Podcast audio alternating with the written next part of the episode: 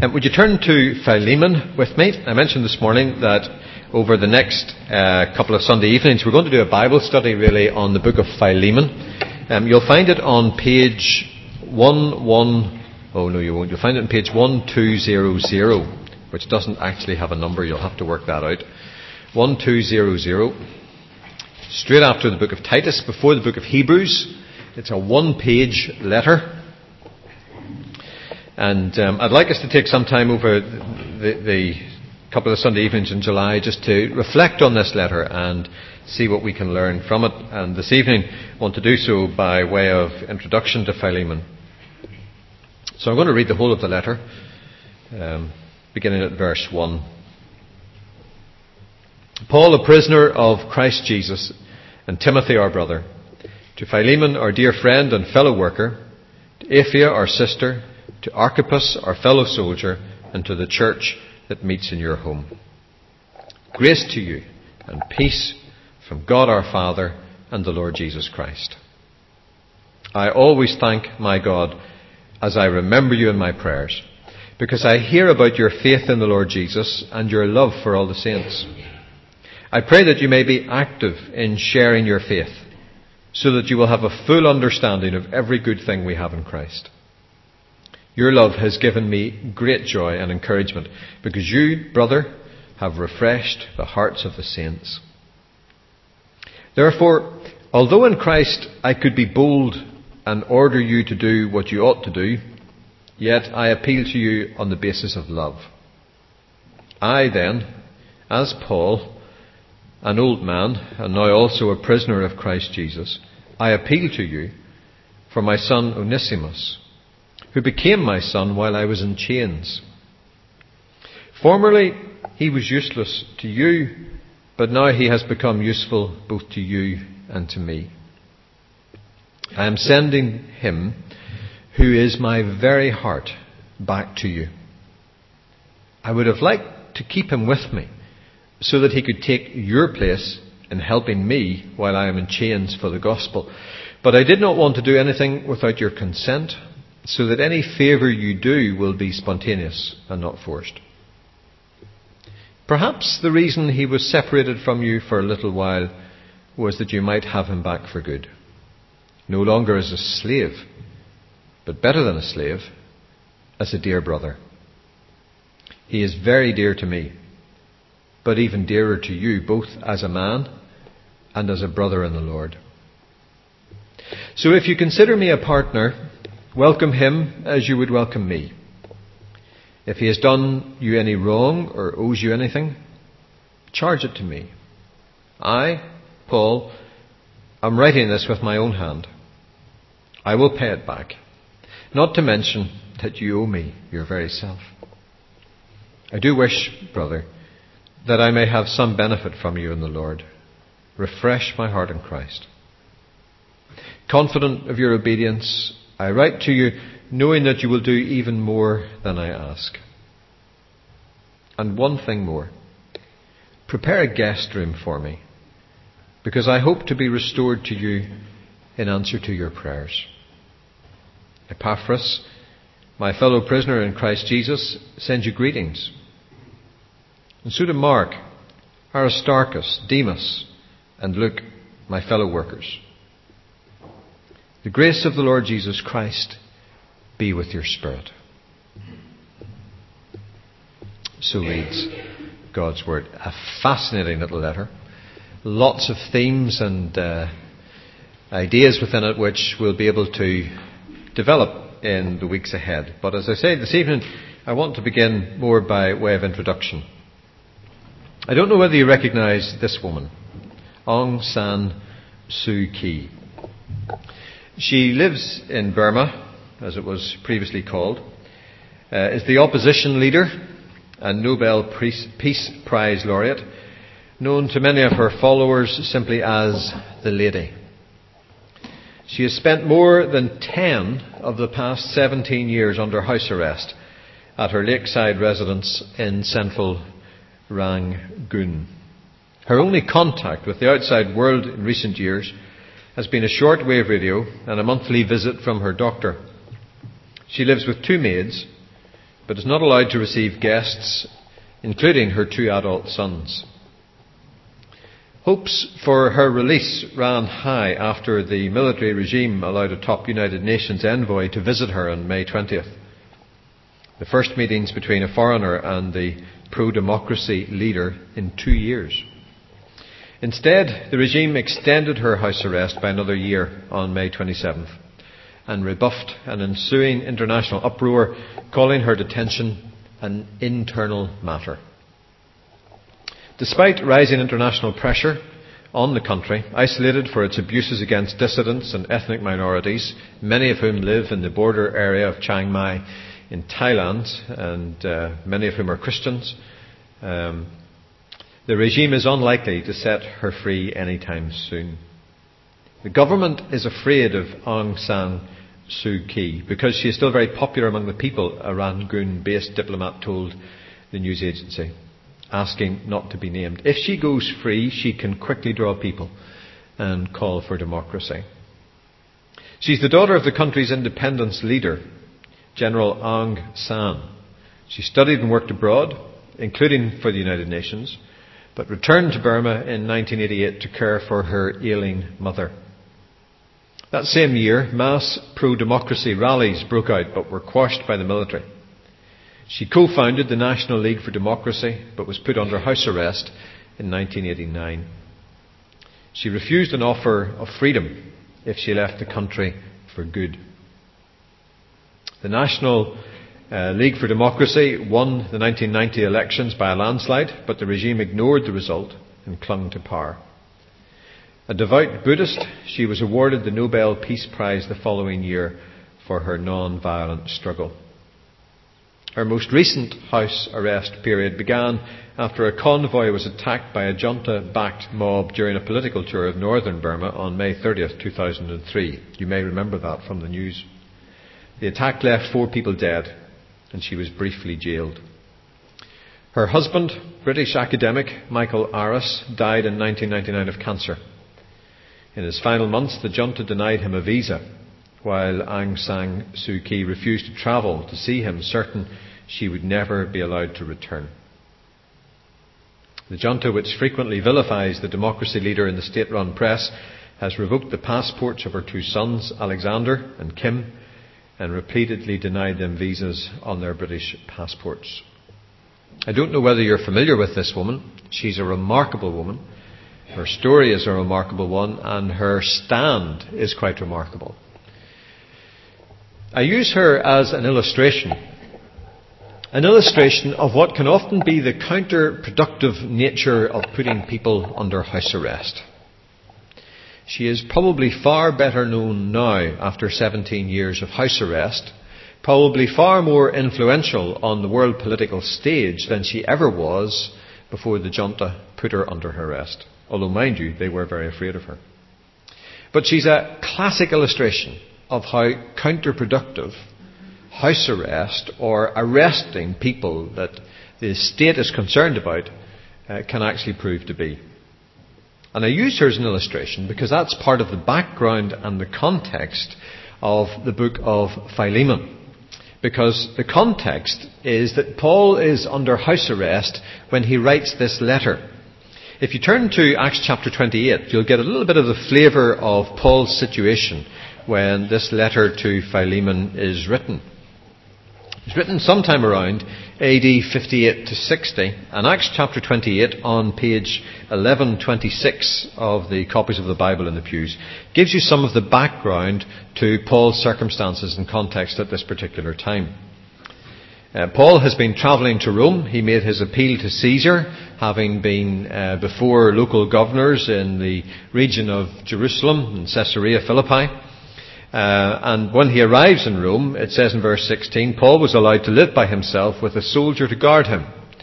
A very similar kind of arrangement to the arrangement that Aung San Suu Kyi lives under at present. And three days later, he called together the leaders of the Jews, and when they had assembled, Paul said to them, My brothers, although I have done nothing against our people or against the customs of our ancestors, I was arrested in Jerusalem and handed over to the Romans. They examined me and wanted to release me because I was not guilty of any crime deserving death. But when the Jews objected, I was compelled to appeal to Caesar. Not that I had any charge to bring against my own people. For this reason I have asked to see you and talk with you. It is because of the hope of Israel that I am bound with this chain. So he refers to this house arrest as a chain or as being chained. And they replied, We have not received any letters from Judea concerning you, and none of the brothers who have come from there has reported or said anything bad about you. But we want to hear what your views are, for we know that people everywhere are talking against this sect. That's the Christians. They arranged to meet Paul on a certain day and came in even larger numbers to the place where he was staying. From morning till evening he explained and declared to them the kingdom of God and tried to convince them about Jesus from the law of Moses and from the prophets. Some were convinced by what he said, but others would not believe. They disagreed among themselves and began to leave after Paul made his final statement. The Holy Spirit spoke the truth to your forefathers when he said through Isaiah the prophet, Go to this people and say, You will ever be hearing but never understanding. You will be ever seeing but never perceiving. For this people's heart has become calloused. They hardly hear with their ears and have closed their eyes. Otherwise they might see with their eyes, hear with their ears, understand with their hearts and turn and I would heal them. Therefore, I want you to know that God's salvation has been sent to the Gentiles and they will listen. For two whole years, Paul stayed there in his own rented house and welcomed all who came to see him. Boldly and without hindrance, he preached the kingdom of God and taught about the Lord Jesus Christ. Now that's the context in which this letter to Philemon is written. That's the context in which we find the Apostle Paul. The context of the letter itself to Philemon is clear from verses 9 and 10 of the letter. If you want to go back to that, that's on page 1200. Because in that passage that we read earlier, Paul is appealing as an old man and now a prisoner of Christ Jesus, which is the Acts 28 context. I appeal to you for my son Onesimus, who became my son while I was in chains. And the context seems to be that uh, Onesimus has come across or found Paul in, while under house arrest in Rome, and as a consequence of finding Paul, seems to have become a Christian. And Paul is now sending him back to his master, to Philemon. So this is the basic context of the message. The first thing I want to just say about this is that it's a very important principle to remember that circumstances do not necessarily define what is achievable. That's true in life generally, but it's particularly true in the Christian life. Circumstances do not necessarily define what is achievable. When Paul is under house arrest, as you read here in the book of Acts, um, he has many opportunities to witness to Jewish people and to Gentile people quite freely, and he takes that. A number of important letters, and probably more than we actually have preserved for us, are written while he's in Rome. Colossians and Philemon are two of them. Ephesians and Philippians would appear to be another two. Hugely influential letters which are addressing the spiritual life and the moral life of the church are written during this particular period in time. So being under house arrest in Rome, very far removed from Jerusalem, very far removed from South Asia, uh, the southern Asian region uh, of what we would today refer as Turkey, has not in any way proved a problem in regard to Paul's ministry. Circumstances do not necessarily define what is achievable in life generally, and certainly in the context of the gospel. As I say, it's, it's, it's a principle of life. It's true not just of Christians. I think of Martin Luther King, I think of Gandhi, we think of Suu Kyi, and other people whose circumstances may not have been great, but whose influence has been huge. But it's particularly true in the context of the gospel. Many Christians who have found themselves in difficult circumstances have been hugely effective. I think of the list of people that are named in Hebrews chapter 11 many of whose names we don't actually know, particularly when you get to the end of the chapter, but whose circumstances were clearly very difficult. And there they are, as witnesses, not only in their own day, but 2,000 years later in our day, to faith in Jesus Christ and how it can transform the lives of people. The story of Philemon is a story of conversion and challenge the conversion of, uh, of Onesimus, and the challenge that it presents to him, that it presents to Paul, that it presents to Philemon, and that it presents to a particular church that was meeting, of which Philemon was part. All of that comes out of circumstances that would seem to be less than desirable. I know that some people who are listening to this will be listening to it um, during the week ahead or in later days, and they are, you are, unable to leave your homes. But you must never underestimate the influence of your prayers, your letters, your telephone conversations. The circumstances in which you find yourself do not necessarily define the degree to which God is going to use you or can use you. And that's true for all of us sitting here. I don't know what your personal circumstances are, and they will vary across this room. And some may not be as you would wish them to be at this particular time. But that does not limit how God can use you and will use you in the days that lie ahead. Do not measure your usefulness to God or your effectiveness in His kingdom by your circumstances. God is not bound by them as He wasn't in Paul's circumstances. The second thing in regard to context that I want to speak about for a minute is to do with canon. We refer to the canon of Scripture. We refer to the collection of books which make up the Bible, which make up Scripture, and, that, and the, the term that's used is canon. And you'll notice that Philemon is placed after Titus, which is after the letters to Timothy, after the letters to the Thessalonians. And one of the things I want you to do as we think about the letter to Philemon is to think of it slightly differently and to put it in a different place in your minds. Um, traditionally, as I say, it belongs behind the book of Titus, but I'd rather you thought about it tucked in behind the, the letter to the Colossians. So you would have Galatians, Ephesians, Philippians, Colossians, and then put Philemon in there in your minds. I think that's more useful and more helpful. Because the letter to Philemon seems to be a rare insight into the outworking of the theology and practical Christian teaching which is given in the letter to the Colossians. I read from Colossians earlier on in the opening part of our service. That's that passage which spoke about the Lord Jesus Christ and how everything was created through him and how all God's fullness was seen to dwell in him. It's rich in its theology and its teaching. But it's also amazingly practical, and we'll look at some aspects of it in the weeks to come, particularly passages like Colossians 3, which the NIV very helpfully has a little heading which they've put in which says Rules for Holy Living. It's very practical about how we should live and how we should think as Christians. And the letter to Philemon is really a radical application of the theology that is taught in the book of Colossians.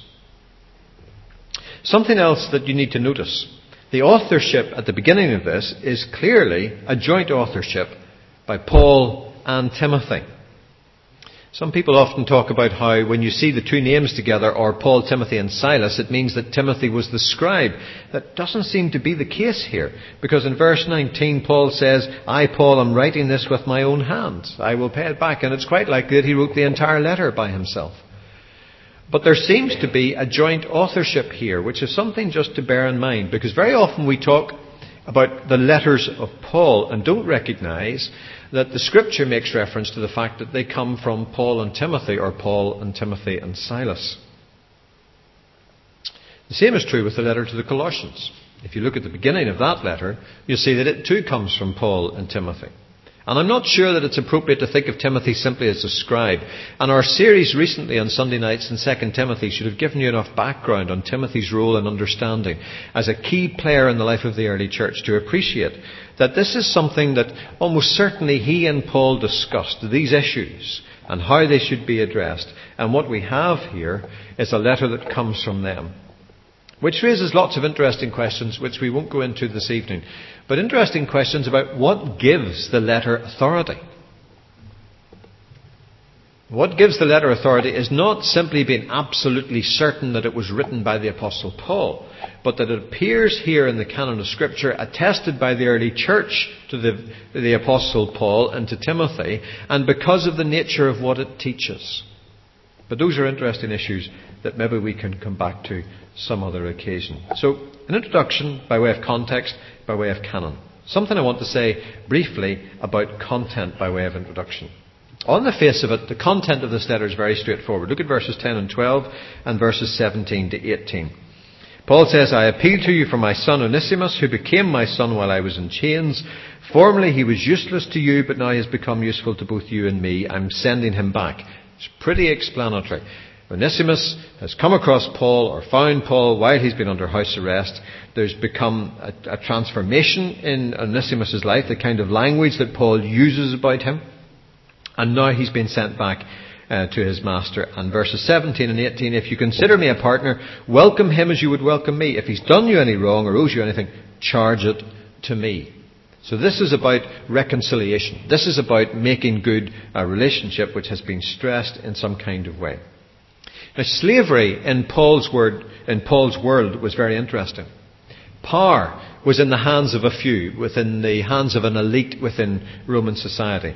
Uh, most people were what we would refer to these days as working class, and upward mobility wasn't easy. There wasn't a school you could go to with GCSEs and A levels and do a degree and then take up a profession. There wasn't that kind of structure at all.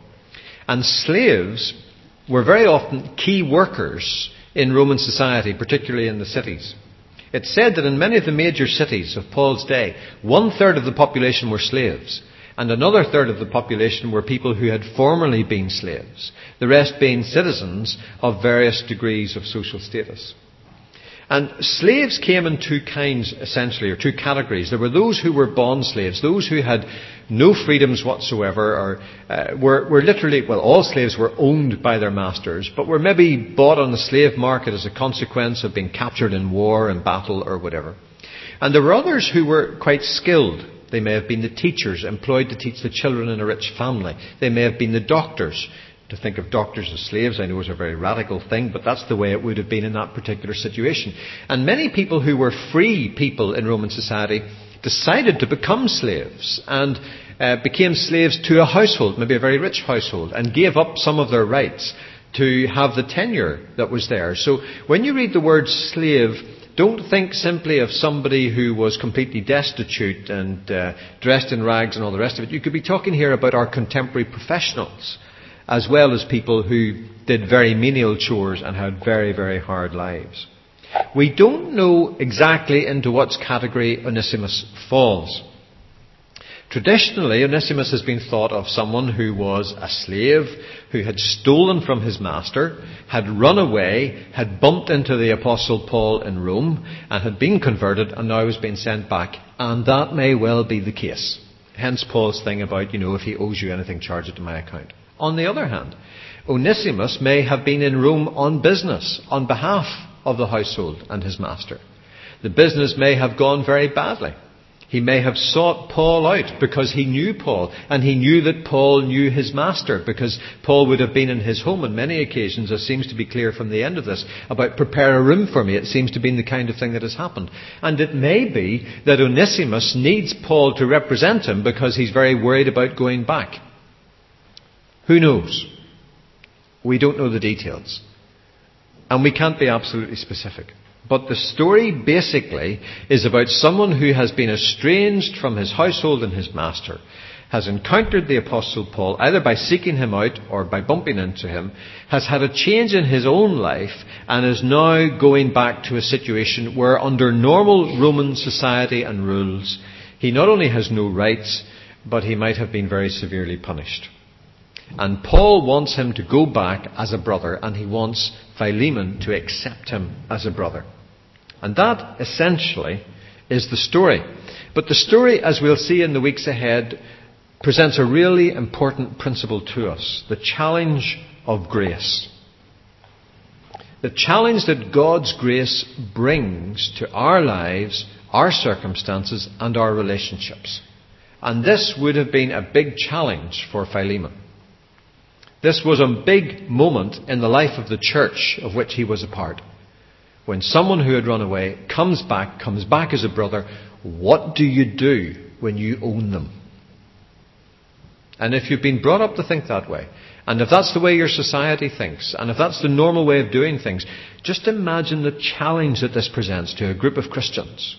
That this runaway slave, who they used to see at work within the household, is coming back and coming back as a brother in Christ, as a member of the church, as an equal in his standing before God.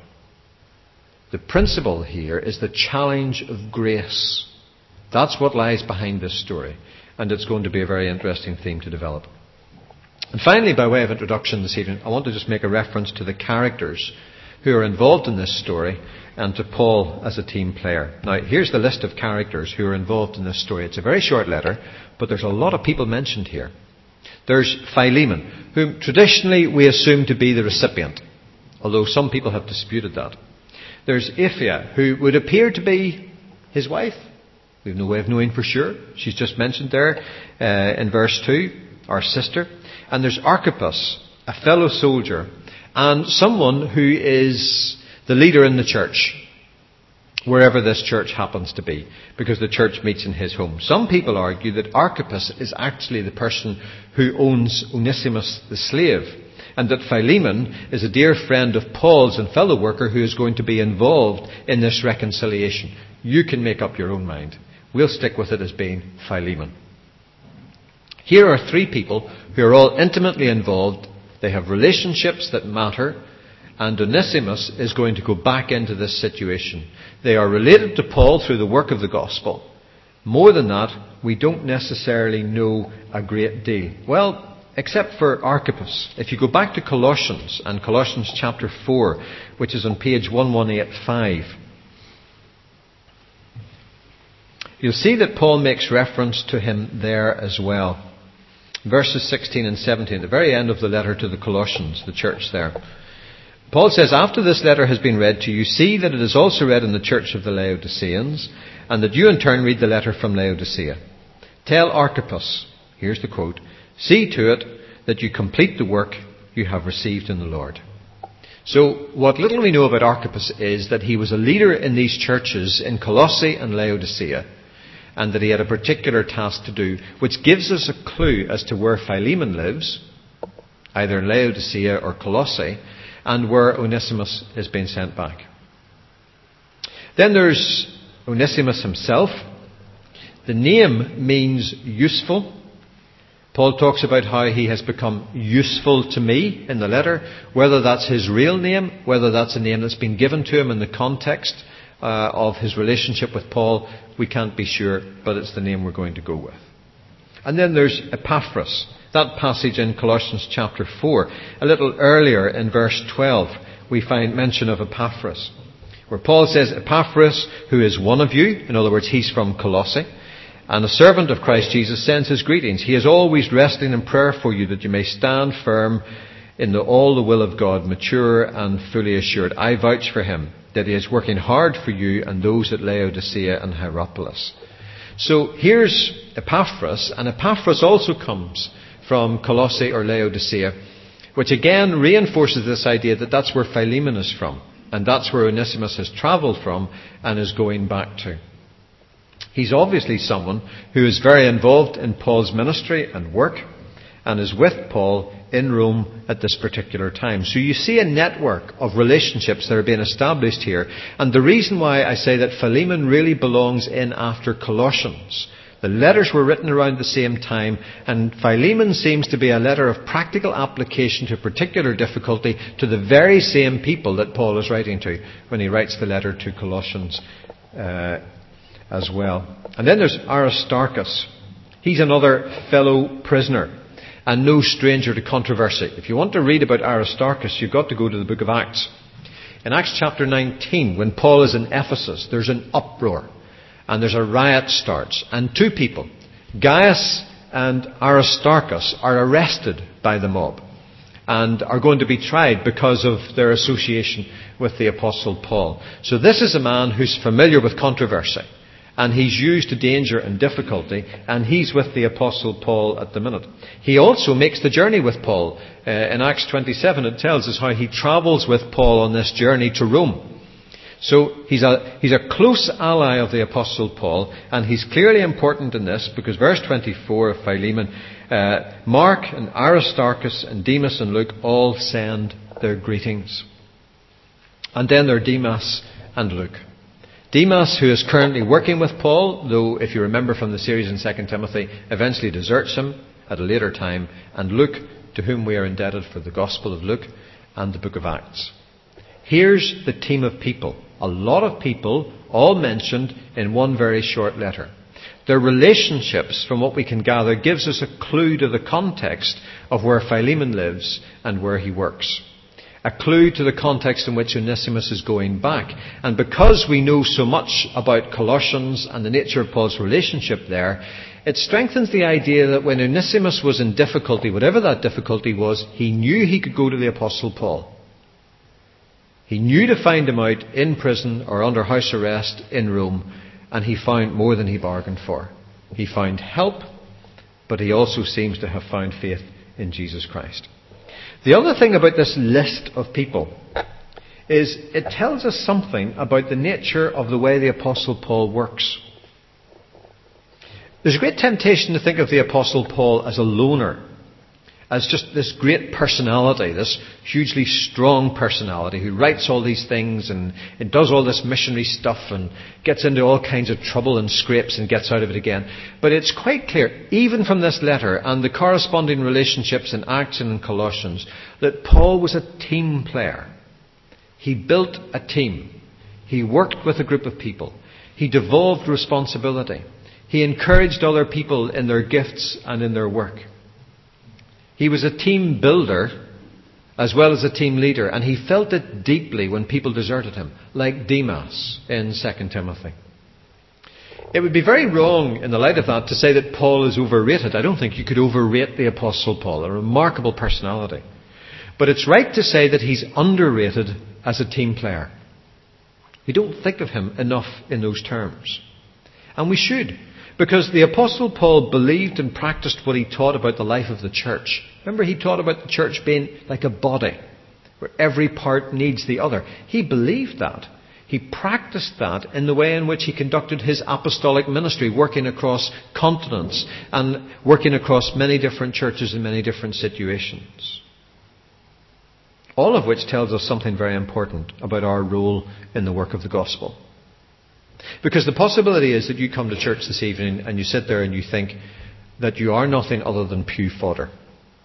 And that the work gets done up here. That's not true. That's just the way we choose to do church. Where I stand here and speak or somebody else stands here and speak. But that's not what being church is about. The church is about you. It's about your role in the purposes of God and how God uses you and how you make yourself available to be used by Him. Because it's in your life that the work of the kingdom is built and established. It's through your witness that the kingdom is extended. Not through what happens by one or two isolated people standing here at the front. And it's important to think about that because that's clearly what the Apostle Paul believed and it's clearly what he practiced and it's clearly the way in which he saw things develop. He wasn't this loner, this great leader who built the churches all by himself. He was one of a team, one of a number. I'm one of a number, a team, and we're all part of it together. And that's how you ought to think about yourself and your role. You could be an Archippus, an Epaphras, a Mark, a Luke. You could be any one of these people. You are one of these people if you belong to Jesus Christ. And your role in the sharing of the gospel and in the making of the gospel known is every bit as important as anybody else's. So, out of this context of simply looking at the background to the letter of Philemon, there are quite a number of things. You can't allow circumstances to dictate what God can do and will do through your life. The Apostle Paul is under house arrest. And more has been achieved possibly during those two years under house arrest in his writing and the influence in the churches and people being converted like Onesimus than at any other time in his life and ministry. At least as much.